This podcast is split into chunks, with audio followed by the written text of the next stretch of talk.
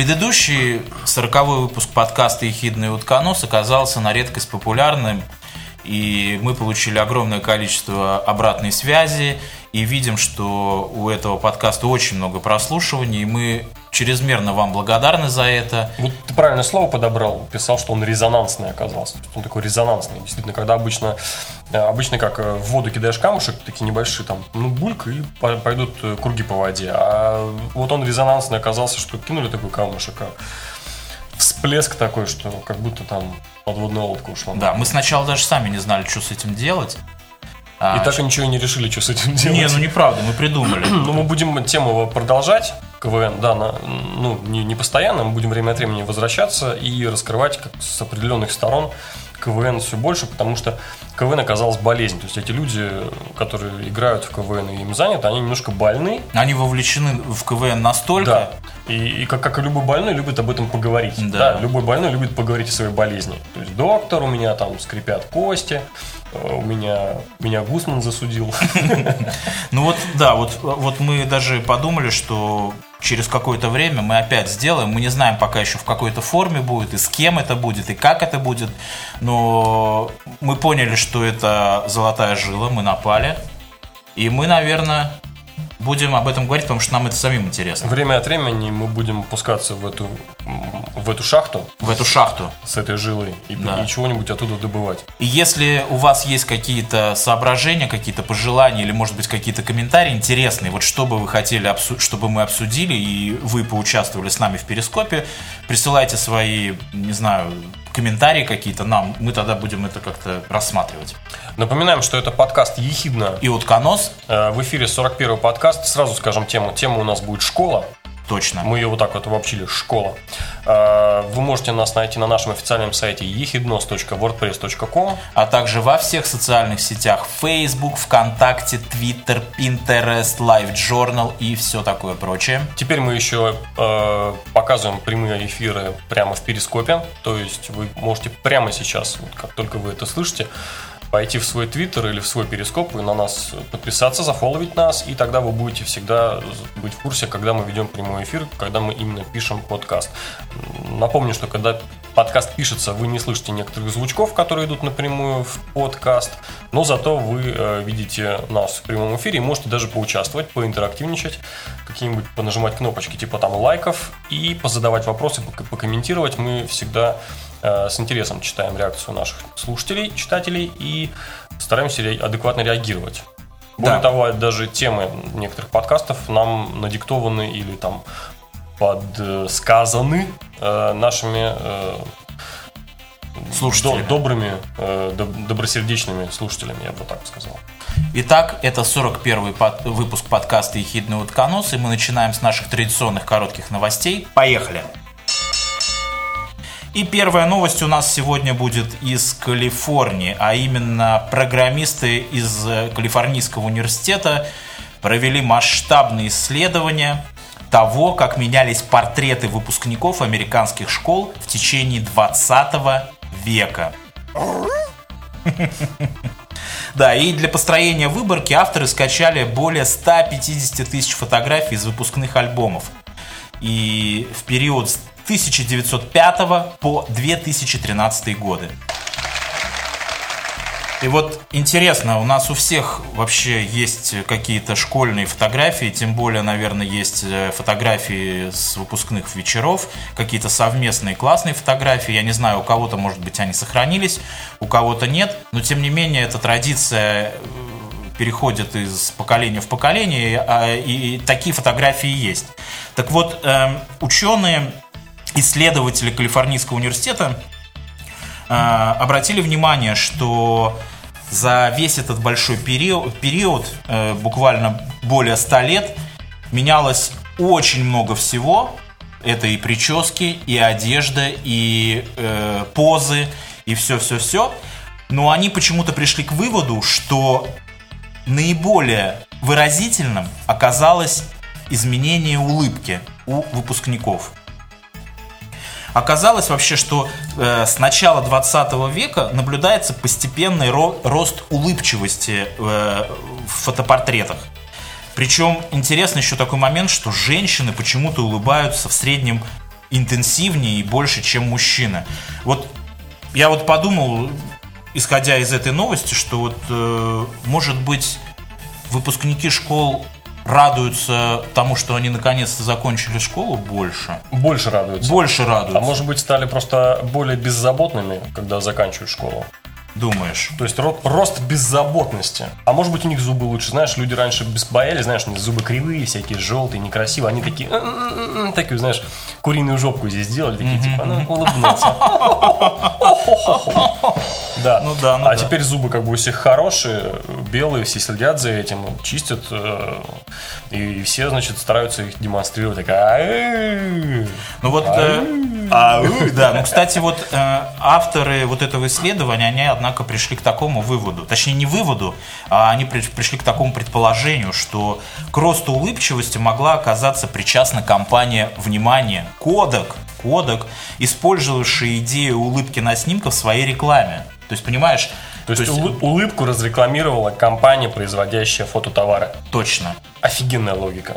Ну, они, понимаешь, то есть, Сейчас допустим, у, меня, у меня здесь немножко, у меня логика зависла.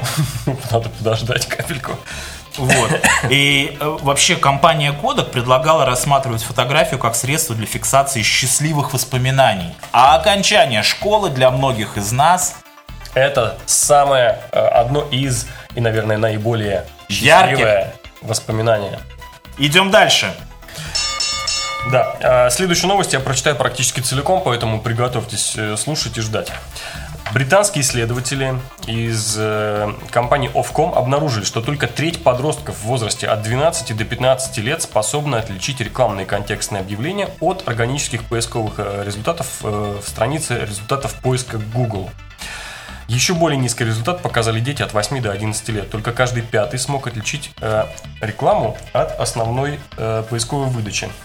Детям демонстрировались скриншоты э, поисков э, скриншоты результатов поиска Google по слову запросу какого-то там дяди, который участвовал, ну то есть э, исследователя. После чего экспериментаторы спрашивали о нескольких строках выдачи наверху страницы, являющихся стандартными контекстными объявлениями. Причем в англоязычной, в англоязычной версии поисковика они так же, как и в российской, помечают словом ad или реклама на русском языке. Юные участники исследователя могли выбрать одну из трех категорий ответов. Что они видят? Наиболее релевантный результат, наиболее популярный результат или реклама. И несмотря на очевидную маркировку строк как рекламы, 69% подростков и 84% детей выбрали какой-либо другой, какой-то другой вариант ответа, типа, что это наиболее релевантный или что это наиболее популярный результат. Более того, 19% подростков уверены, что любая информация в топе выдачи достоверна. Также исследование показало, что в 2015 году количество молодых людей в возрасте от 12 до 15 лет, предпочитающих смотреть ролики и передачи на YouTube, впервые превысило количество зрителей обычного широковещательного кабельного телевидения. То есть YouTube победил телевизор. Э, При этом 59% из этих э, подростков оказались не осведомлены о том, что за рассказ или о каких-либо технических новинках, фильмы и о прочих товарах и услугах блогеры могут получать гонорары от фирм-производителей. Вывод. Очень важно. Последнее, самое важное. Исследователи считают, что не стоит переоценивать компетентность и технологическую грамотность детей, даже несмотря на то, что они способны быстро осваивать новые гаджеты, информационные технологии и каналы распространения медиа. По мнению авторов работы, детям не хватает навыков критической оценки получаемой информации. Вот я хочу, я, заха- я хочу вот, чтобы э, мы, мы- мы много будем говорить о школе, о детях э, и об обучении в течение этого подкаста, но мы сто процентов к концу вернемся. К этому вот- вернемся. Вернемся к вот именно к этому выводу. Э, Не хочу предвосхищать всю дискуссию, но мы, мы потихонечку будем время от времени возвращаться к этой теме, вот, вот именно к этой новости, потому что она, во-первых, интересна, а во-вторых, она очень показательна. Окей, и это 41 выпуск подкаста «Ехидна». И утконос, Это подкаст о том, что будет иметь значение в будущем. Никакой политики никаких политиков. и никакой политкорректности. Поехали. Тема сегодняшнего выпуска – школа. Не поверишь, я даже вот сделал запись у меня. Я, я Так. размышлял, э, и, и чтобы, и чтобы не потерять нить размышлений, я себе сделал записи на бумажке. Надеюсь, Так. эту бумажку я сейчас Не потерял? отыскал. Так, вообще, почему, давай, давай так, вот почему мы решили эту тему сегодня начать обсасывать и обсуждать и говорить э, на эту тему, потому что... Это большой вопрос. Это большой вопрос. Но, в принципе, в принципе, если так разобраться по-хорошему, да, то с темой вот школы в самом широком смысле этого слова вообще связано вот последние 10, 15, может быть даже больше лет, связано огромное количество каких-то каких-то тем.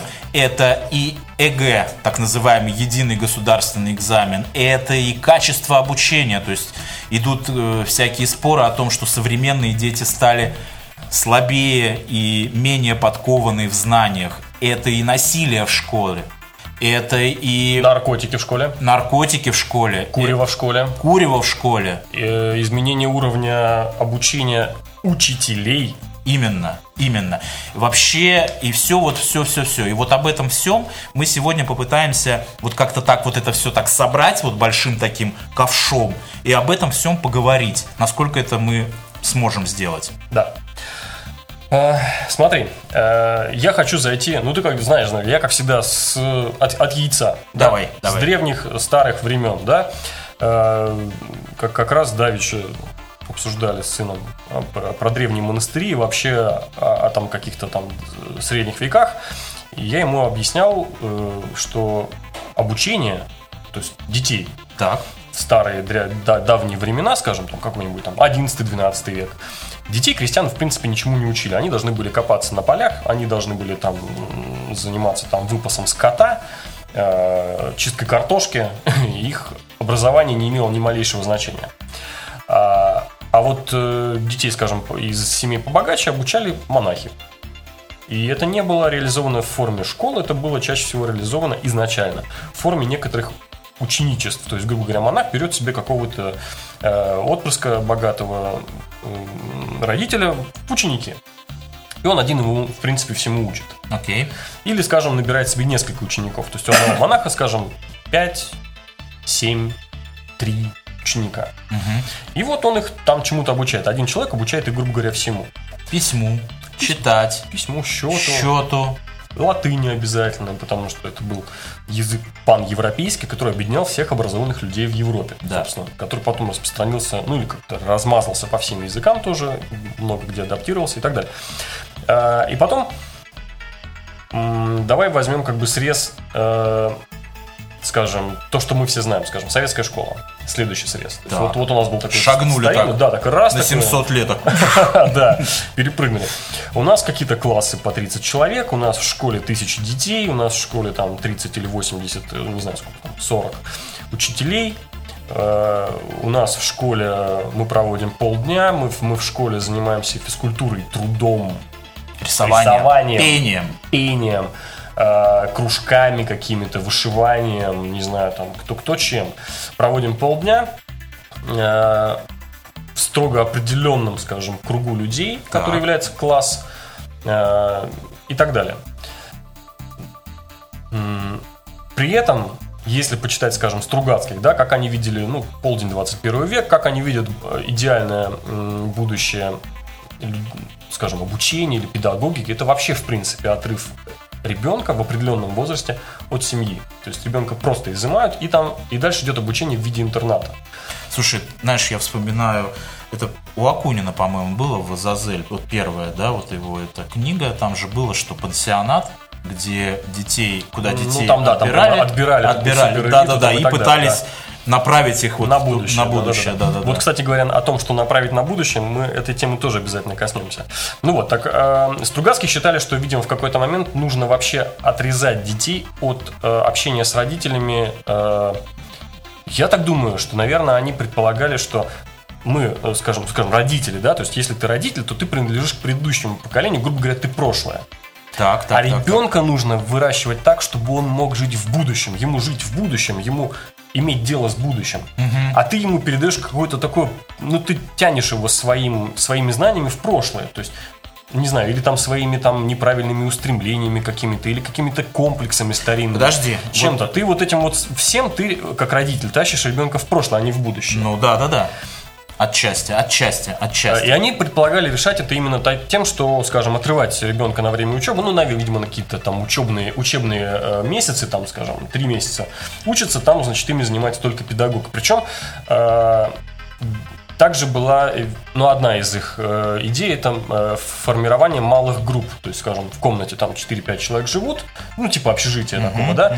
Они же вместе и учатся, они же вместе там и играют, такую, типа, команды, такую маленькую бандочку такую сформировывают, чтобы все друг за друга, каждый, э, ну, микроколлективы такие. Да, да, да, да. Ну, с точки зрения как бы коммунистического и вообще социалистического мировоззрения, которые думали о котором как бы много размышляли Стругацкие, которые, видимо, предполагали, что это победит, э, ну, как бы одержит верх. В конце концов, не, не, не факт, что там в течение жизни Советского Союза, но, грубо говоря, к этому придет угу. в будущем человечество. Они предполагали, что вот такая социальная среда, вот такие группы и, и такой метод воспитания, он э, имеет, ну, как бы будущее. То есть это метод будущего, так они думали.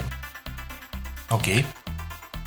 Э, я не знаю, как я к этому отношусь. Э, ну, я, я вот сразу, вот, знаешь, предлагаю такую вещь, что мы можем как бы провести большую разграничительную черту между вот этими идеями Стругацких и между ну, простыми людьми, нами. То есть любой человек, любой родитель, у него основная его вообще цель, он хочет сделать, чтобы его ребенок был счастлив. Да, абсолютно. Это, это вообще цель, которая ставится в главу угла. Точно. То есть это значит, что если, допустим, исходя вот из твоих слов, отправить ребенка в какой-то интернат, я не говорю, что это плохо. Но я предполагаю, что это, это челлендж, это испытание для ребенка. Несомненно. Но, э, на мой взгляд, я, я так понимаю, что Стругацкие все-таки предполагали, что это должна быть какая-то конечная форма обучения. То есть э, не, не начальная, то есть это не 5 лет ребенку, не 6 лет, и даже, наверное, не 10. То есть это вот те самые, скажем, э, восьмые, десятые классы, когда, в принципе, ребенок уже сам хочет вырваться из-под опеки родителей, когда опека родителей для них, для детей становится, скажем, немножко напряжной. Угу. То есть, когда там мама говорит, ну-ка, в 10 домой, ребенок там, да ладно, давай был 11 и так далее. То есть, вот чтобы этого избежать, потому что тогда, в принципе, начинаются все эти конфликты детей и отцов, когда человек становится родитель... личностью, а его родители вторгаются в, в мир этого ребенка. Ну, там, понимаешь, там практически по интеллектуальному, по эмоциональному развитию это равные личности, но у одной личности тупо на 30 лет больше опыта.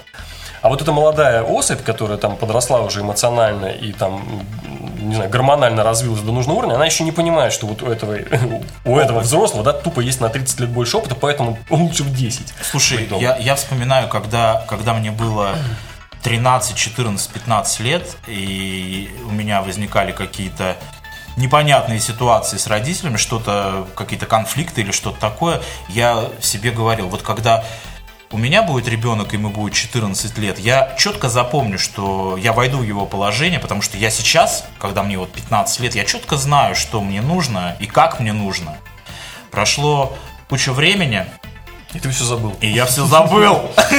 Ничего, это нормально.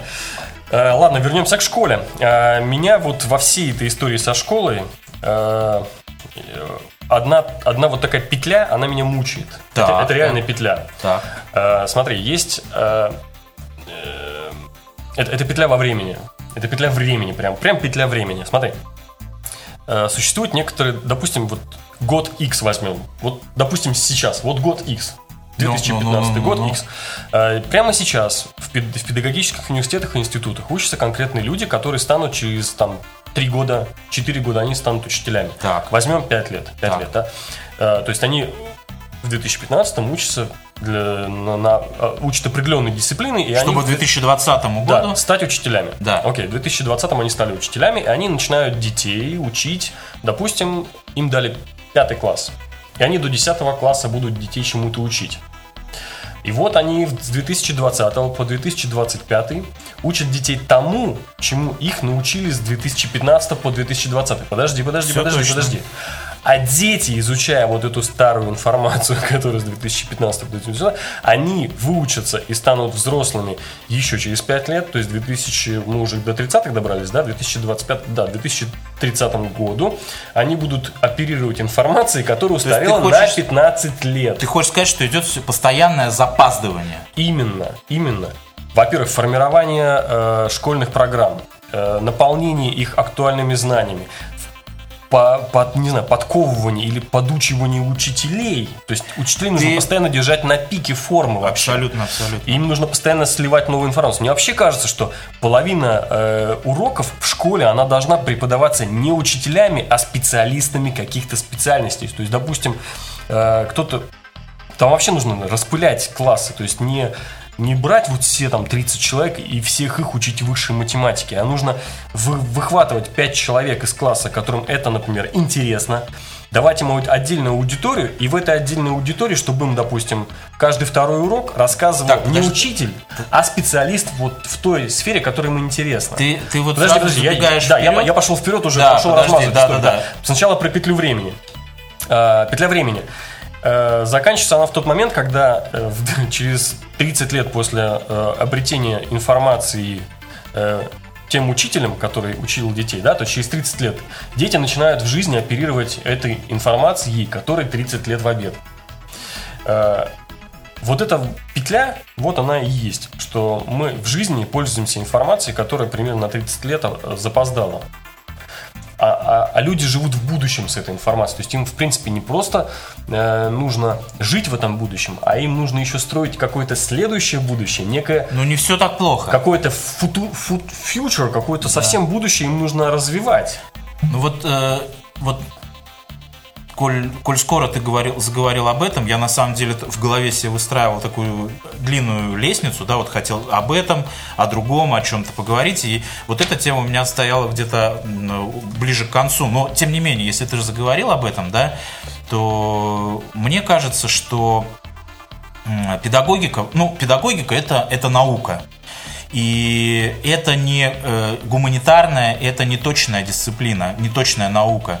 То есть, э, скажем, если мы говорим о математике, физике, э, естествознании, то это точные науки, у которых есть какой-то базис, на который все как бы опираются. Если есть какие-то гуманитарные науки, там литература, языки, языкознание, там, да, эти, эти науки тоже опираются на какой-то базис.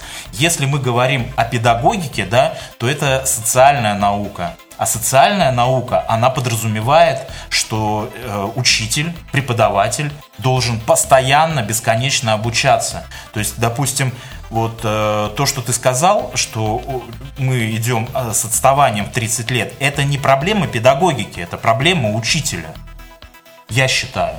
Эм, я вообще считаю, вот у меня есть такое мнение, что вот все, начиная с 2000, с 2000 года, Э, где бы ты ни был, каким бы ты ни был вообще, экскаваторщик, не знаю, там, камнеукладчик, э, фрезеровщик, да кто угодно, если ты постоянно не учишься, ты вылетаешь просто на обочину жизни. Абсолютно точно. Это не говоря уже о таких вообще просто высоких материях, как педагогика, учитель, там, не знаю, э, высшая математика какая-нибудь, там, не знаю, космология, астрология, э, фу, астрон, простите, астрономия, астрология. Cool story, bro. Да, так вот, э, детей причем и мы, и мы э, не рассказываем об этом детям. То есть они думают, что они вот пройдут школу, выучатся. Знаешь, как мы тоже думали, да и наши родители. А, наши родители, в принципе, отстали только потому, что они э, привыкли в советское время. Закончил школу, значит, твоя учеба закончилась. Ты все, ты выучил все, что нужно, и пошел дальше просто работать на завод. Очень хорошо, там. что ты об этом заговорил. Я вот сейчас тебе подброшу на вентилятор. Я хотел сказать, что дров в огонь. На вентилятор. Давай на вентилятор подбрасывай. Смотри, я... Бро. Ты бро. Под бро. Так вот, короче, буквально пару дней назад э, читал интересную статью, в которой обсуждалось э, исследование одного профессора э, Пенсильванского университета.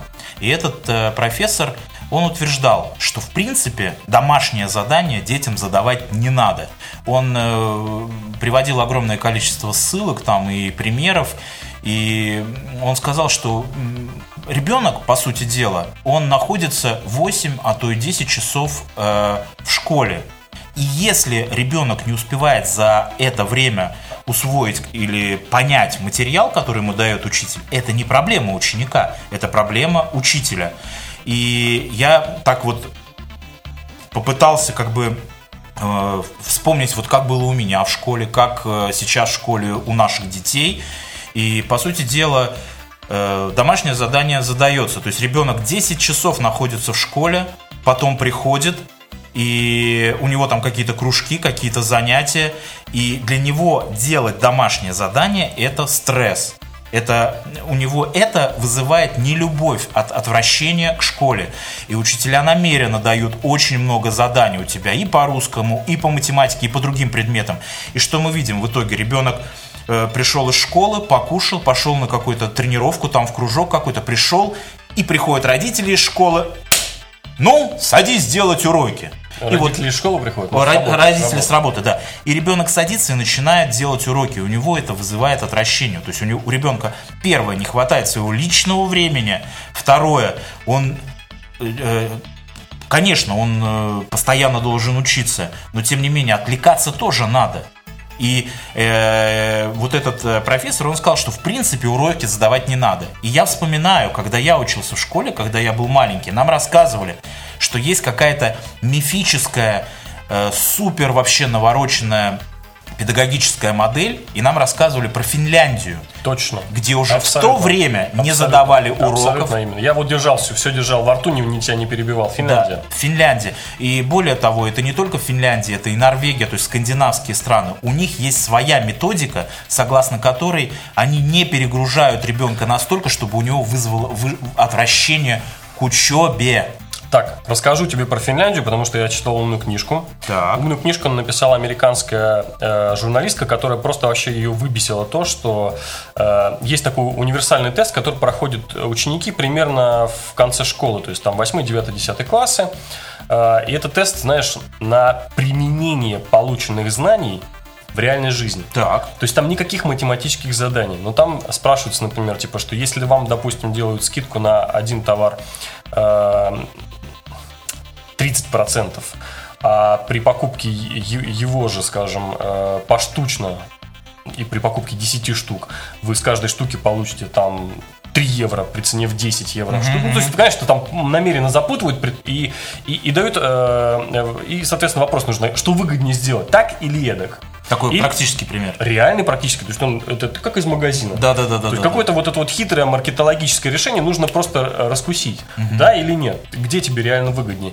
Или, например, дается какой-то график там э, продаж какой-то группы, и нужно из этого графика понять, на сколько процентов увеличились продажи за, в течение там последних пяти лет, например. Так. Просто правильно прочесть график, элементарно. Ну и результат? Так вот, по всем этим результатам э, последние около 5-10 лет э, лидирует Финляндия. На втором месте Сингапур. Ой, нет, не Сингапур, Корея. И где-то там третье-четвертое место у Польши. Причем они в последнее время начали подбираться к этим местам. Но Америка, естественно, там э, втухает. Как а Россия? Россия тоже на хороших местах была, но в последнее время скатывается. Э, и вот она начала изучать, и действительно оказалось, что... Э, причем там такая тема, что, что э, в, в Америке там в, в в верхних классах школы, то есть в старших, старших классах, можно поехать по обмену. То есть есть целая конкретная, финансируется там определенными фондами программа, можно на год взять, поехать и учиться в другой школе, в совсем другой стране. Финляндию, например. Да, Финляндию или вот в Корею. И она договорилась с учениками, с конкретными, которые по этим ездили, да, и она да. их э, опрашивала до, во время к ним ездила, после их опрашивала. То есть, э, как у них изменилось Не вообще? просто, э, что вот там так-то, а здесь эдак-то. Нет, а конкретные люди, которые на своей шкуре испытали, они рассказывали свои ощущения и так далее. Книжка очень интересная, я если найду, я заброшу в кейноутах э, ссылку, ссылку да, на, на автора, на книгу, почитайте. Оно того стоит. Там, конечно, много соплей и слез о том, что как, как несчастно вообще, как, как тупо все сделано в Америке, потому что э, как бы журналистка американская, ее важно американскую. Как это обучения. знакомо. Вот. Но, но э, крохи информации есть, да. И одна из, э, из кусочков информации, это что действительно в Финляндии дети учатся только на территории школы. Все. И Вася. Э, Они после школы бросают портфель и идут гулять, общаться между собой. Они, Во двор. они гуляют, они, э, у них некая социальная жизнь, они общаются с родителями, они ходят в киношки, ходят во всякие клубы, куда-то почитать ходят в какие-то библиотеки. Они не учатся вне школы. Более того, э, знакомые у меня есть в Финляндии, они как-то прислали мне фотку. Эм, типа, что, о, типа, сын, типа, это наш сын, типа, и их класс по труду. Ага. Я- Что, что, что, что, что? По труду, труду, А, окей, труду, я понял. По труду. Я более технологичного места не видел. Мне показалось, что он просто в каком-нибудь сколтехе, в цеху там нанотехнологий. Понимаешь, то есть не пылинки, какие-то 3D принтеры со всех сторон, какие-то там новейшие какие-то станки, CNC, которые режут. У каждого свой компьютер, и это обязательно Macintosh, черт возьми. И всё- поэтому- там, поэтому- понимаешь, там э, э, про- промышленная зона, где можно случайно напылить, она ограждена от э, компьютеров стеклянными стенами, то есть все настолько, понимаешь, это, это просто как, э, как на заводах по производству компакт-дисков, например, я видел такое. А это просто обычная школа финская, где просто учат детей общению с современной техникой. А мы до труду. сих пор делаем совки и молотки. Тумбочки, а, не тумбочки, а эти вот табуретки, а, шкуркой там что-то шкурим фанеру, выжигаем, э, дымим себе в глаза. Я не говорю, что это не, ну, бесполезно. Это, наверное, тоже полезно. И, в принципе, развивает определенные навыки у ребенка. Но, э, блин, почувствуйте разницу. Где Nokia, где Сколтех. Именно, именно. Вот э, благодаря этому и появляются всякие Nokia. Я хочу еще вот что сказать. Я про Финляндию потом договорю. Про- да, вот про Финляндию, да, и про Норвегию я сегодня как раз э, говорил с педагогом на, эту, на этот счет, заслуженным. Э, интересовался вот на этот счет, простите. И я, я спросил буквально открытым текстом, ну если все знают, что в Финляндии и в Норвегии настолько хорошая система э, методика преподавания, ну почему ее не взять на вооружение и не применить у нас? И ответов на самом деле не так уж и много. Ответ в основном один. Ну, у нас другой менталитет. Нифига подобного. Вот. Нифига подобного. Потому что они этот менталитет э, воспитывали в течение 30 лет. Они сделали проф- финны, я говорю про финнов. Да. Они сделали профессию учителя сверх э, не популярной, а сверх высокооплачиваемой, сверх э, контролируемой, сверх интеллектуальной. То есть туда, понимаешь, чтобы стать учителем, ты должен учиться в два раза дольше, чем просто на, какую, на любую другую профессию. После этого у тебя есть длинный период интернатуры, когда ты еще не учитель. И ты просто как помощник, как интерн, как вот, не знаю, вот как в скорой помощи есть интерн, точно Да-да-да, так же. да. В течение нескольких лет ты проходишь практику в школе, То учишься учитель это гуру. Да, потом ты защищаешь свое звание, то есть ты э, должен пройти экзамен на то, что ты достоин те- того, чтобы быть учителем, учить реально. И потом ты еще из года в год постоянно проходишь, постоянно новые курсы, новые курсы э, повышения квалификации, тебя перекидывают из школы в школу, ты нигде не прирастаешь к конкретному месту, но ты везде э, доводишь учеников э, до результата. Да. Более того, что касается самой схемы обучения учителями, там э, процветает исключительно индивидуальный подход. То есть э, у учителя нету класса. Он не видит класс, он видит каждого ученика в отдельности, и он ставит оценки не исходя из общего уровня. То есть, грубо говоря, есть парень поглупее, для него решить 10 примеров нереально. А есть парень поумнее, для него решить 10 примеров это вообще не стоит занятия, ему нужно дать 50 примеров. Тогда он решит, это будет, он тогда напряжется, это будет ему в кайф.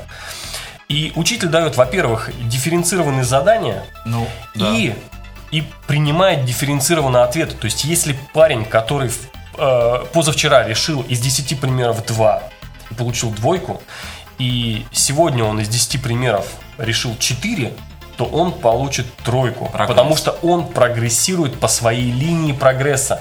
А тот, который, например, э, из 50 решил 48 в прошлый раз, получил четверку. Если он сегодня решит 46, то он получит пониженную оценку.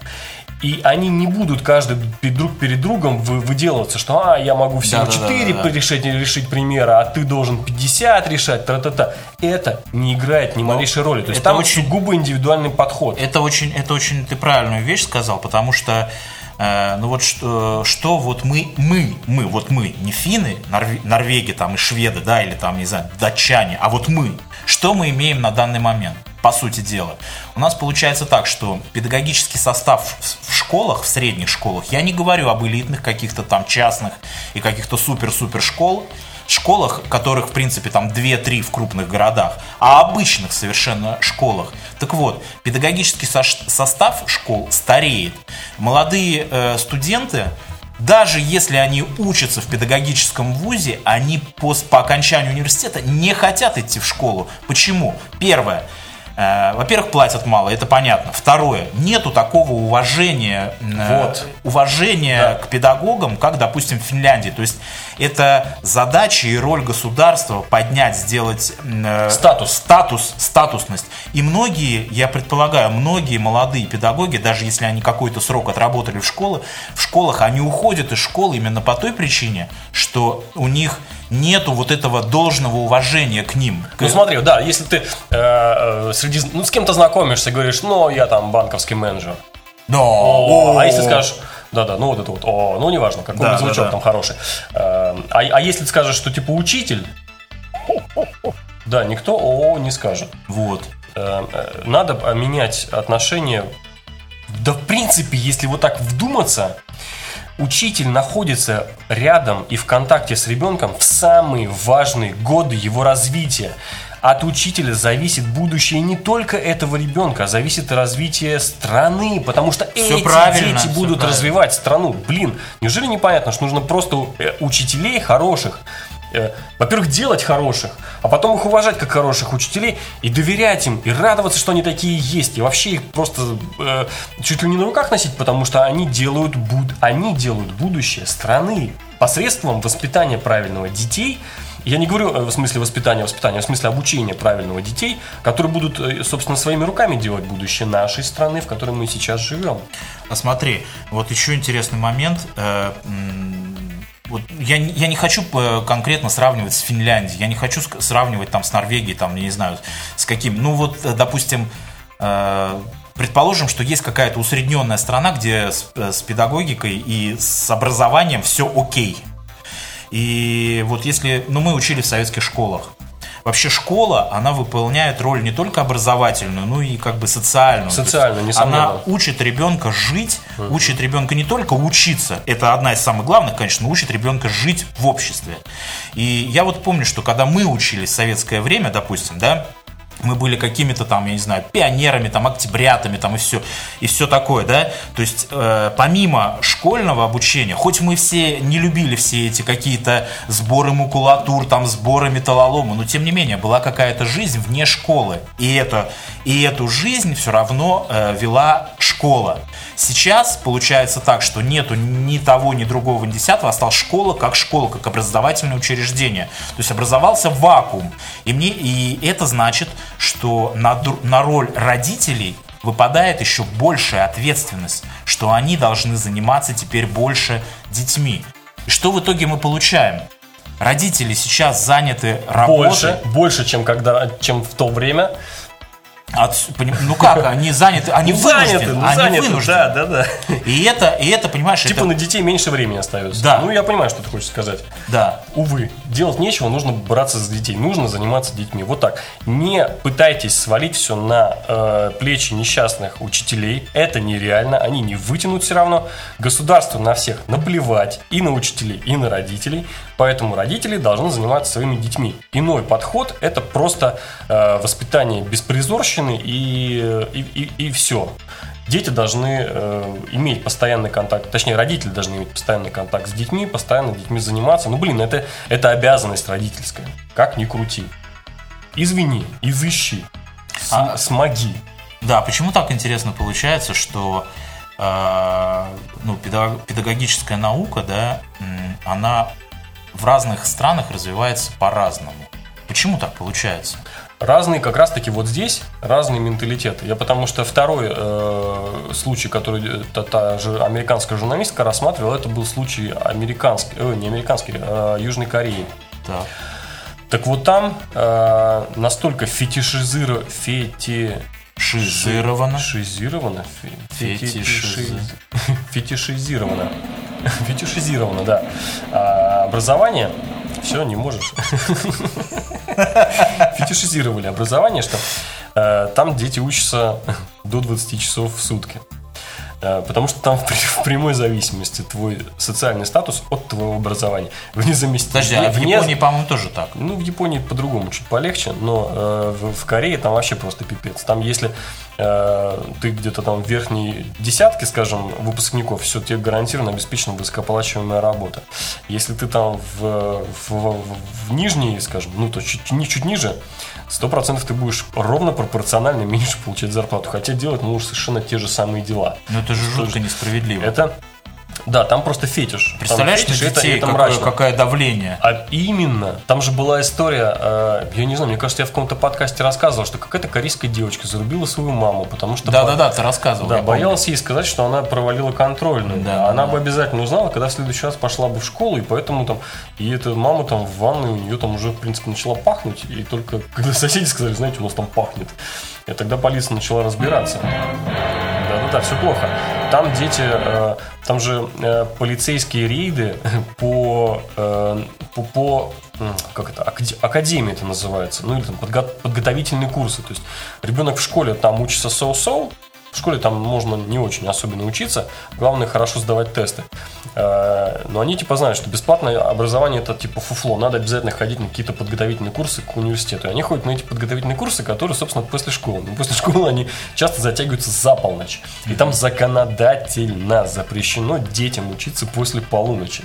Блин. И ходят полицейские рейды по вот этим вот курсам, которые ночью... Представляешь, там дети си- сидят, значит, обложенные учебниками или, или какие-то люди им преподают. Обложены учебниками, и они смотрят, типа, учебники или не учебники? Ага. И, значит, они, значит, стараются как можно... э, видишь, там полиция подходит, они учебники меняют на какую-нибудь художественную литературу. И такие отмазываются, типа, у нас тут библиотека, читать просто можно, мы ничему не учим. То есть, э, и плюс удаленное обучение, то есть там есть э, центры, ну, типа, м, интернет-обучение. То есть Видеоконференции Видео по... И там Вебинары. и там эти учителя, там есть топ, топ-модели э, вот этих вот академий. То есть люди, которые зарабатывают гигантские деньги на том, что обучают по интернету. То есть они себе делают имя, они делают Карьеру, себе да. э, рейтинги. Они, это, там это настолько вообще... Это вообще другое. То есть это просто конкретный бизнес. Там конкретный бизнес на обучении. И, и да, там очень хорошо э, в итоге все это дети усваивают, но это, это- это совершенно иная система, чем в Финляндии. То есть вот у тебя получается первые два места Финляндия, Корея. В Финляндии ничего на дом даже не задают, а в Корее дети учатся 20 часов в сутки ночами, и там полицейские рейды против того, чтобы дети ночью не учились. Вот разные два си- подхода, Да, два вот тебе две разные мен- ментальности, два разных подхода, два, два вида обучения. Но с другой стороны, тут еще вот какой э, момент интересный. Я вот ратую за то, чтобы а, учитель или вот даже учительство а, не было бизнесом. Потому что когда человек занимается бизнесом, у него в той или иной степени а, развивается страх. А когда человек чего-то боится, он непродуктивен и не Какой креативен. страх? Ну какой страх может быть у учителя? Ну, понимаешь, э, так, учительство это миссия отчасти. Это миссия. И таких профессий, в принципе, немного. Это врачи, учителя. А у них миссия, они несут крест. Это тяжелая, тяжелая доля, но человек должен искренне любить это дело. А мне, ну, я думаю, что оно и оплачиваться должно так, чтобы- Соответственно, чтобы, да. это вот это самопожертвование всей своей жизнью, да, ради каких-то там будущих свершений и других людей. Это ты, ты же, в принципе, получается, другими людьми занимаешься, а не собой. Ну, бог его знает, наверное, не знаю, я, у меня тут мнения нету. А какой бы ты предмет из школы выкинул к чертям? К чертям. Вообще. Слушай, Так неожиданно, тебя вопросик подготовил. Вы не поверите, историю. Не поверишь, я это тоже записал. Вот у меня первым пунктом А, написано. История. История. Мы приходим, мы сошлись Да, во мнении. Потому что за последние 20 лет эта лживая проститутка себя дискредитировала с ног до головы. Причем мы не сговаривались. Абсолютно. Нет, не сговаривались. Я хотел тоже об этом. Я еще хотел насчет химии немножко так погнать волну. Не надо. Но не буду. Остановимся на истории. Я думаю, что нужно историю изучать древние времена, Грецию, Рим и до Рождества Христова. Все. Все, и точка. Все. А, а потом э, начинать изучение истории, э, вот, вот неважно, любой страны, любой страны, с точки зрения других стран. То есть, грубо говоря, изучать, как будто бы ты изучаешь историю других стран. Не Я, своей кстати- страны, а других стран. Да. Я, кстати, ни разу не слышал ни одного адекватного а, объяснения, как вообще разумно и умно можно преподавать историю. Ни разу. Очень э, неоднозначная наука, постоянно крутится, вертится, постоянно обслуживает интересы каждой власти, которая бы не пришла к власти.